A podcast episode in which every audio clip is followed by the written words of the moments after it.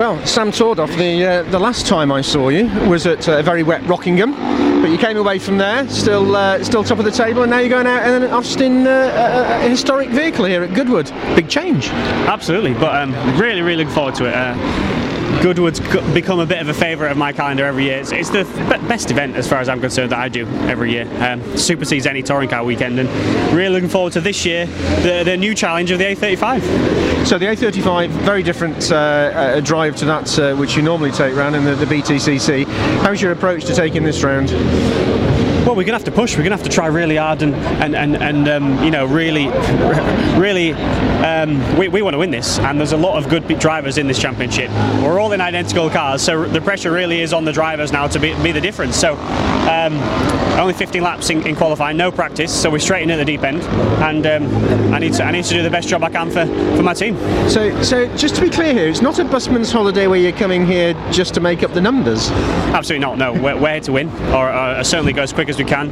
Um, this is a bit of fun, but the helmet when the helmet goes on and, and we drive out the gate, we, we are racing, and um, it's incredible. You know, we, we can drive these cars flat out for, for, for 20 minutes and have the, have the most fun, the best race ever, and forget that these cars are built in the late 50s. So um, yeah, it's an incredible experience. I'm really looking forward to it. It's a, a, great feeling here at Goodwood as well, isn't it, for revival? People dressing up, getting into the spirit of things, and and seeing motoring from yes, motorsport from yesteryear uh, being so popular is great, isn't Absolutely. it? Absolutely. There's such a varied, you know, range of everything. You know, all tastes are catered for here.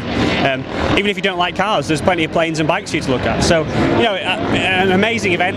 Lord March puts on a great show. He gets better and better every year. Uh, and this is my third year now. I've been coming, and um, I love it, absolutely love it. I came here three years ago and had no idea what to expect, and here I am three years later, and um, it will now be a date in my diary every year for the foreseeable future.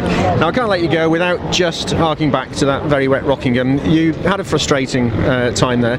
You still top the table. You still come away. You still learnt a lot from from that session. What's the review period been like? Where, where are you up to in your thinking now?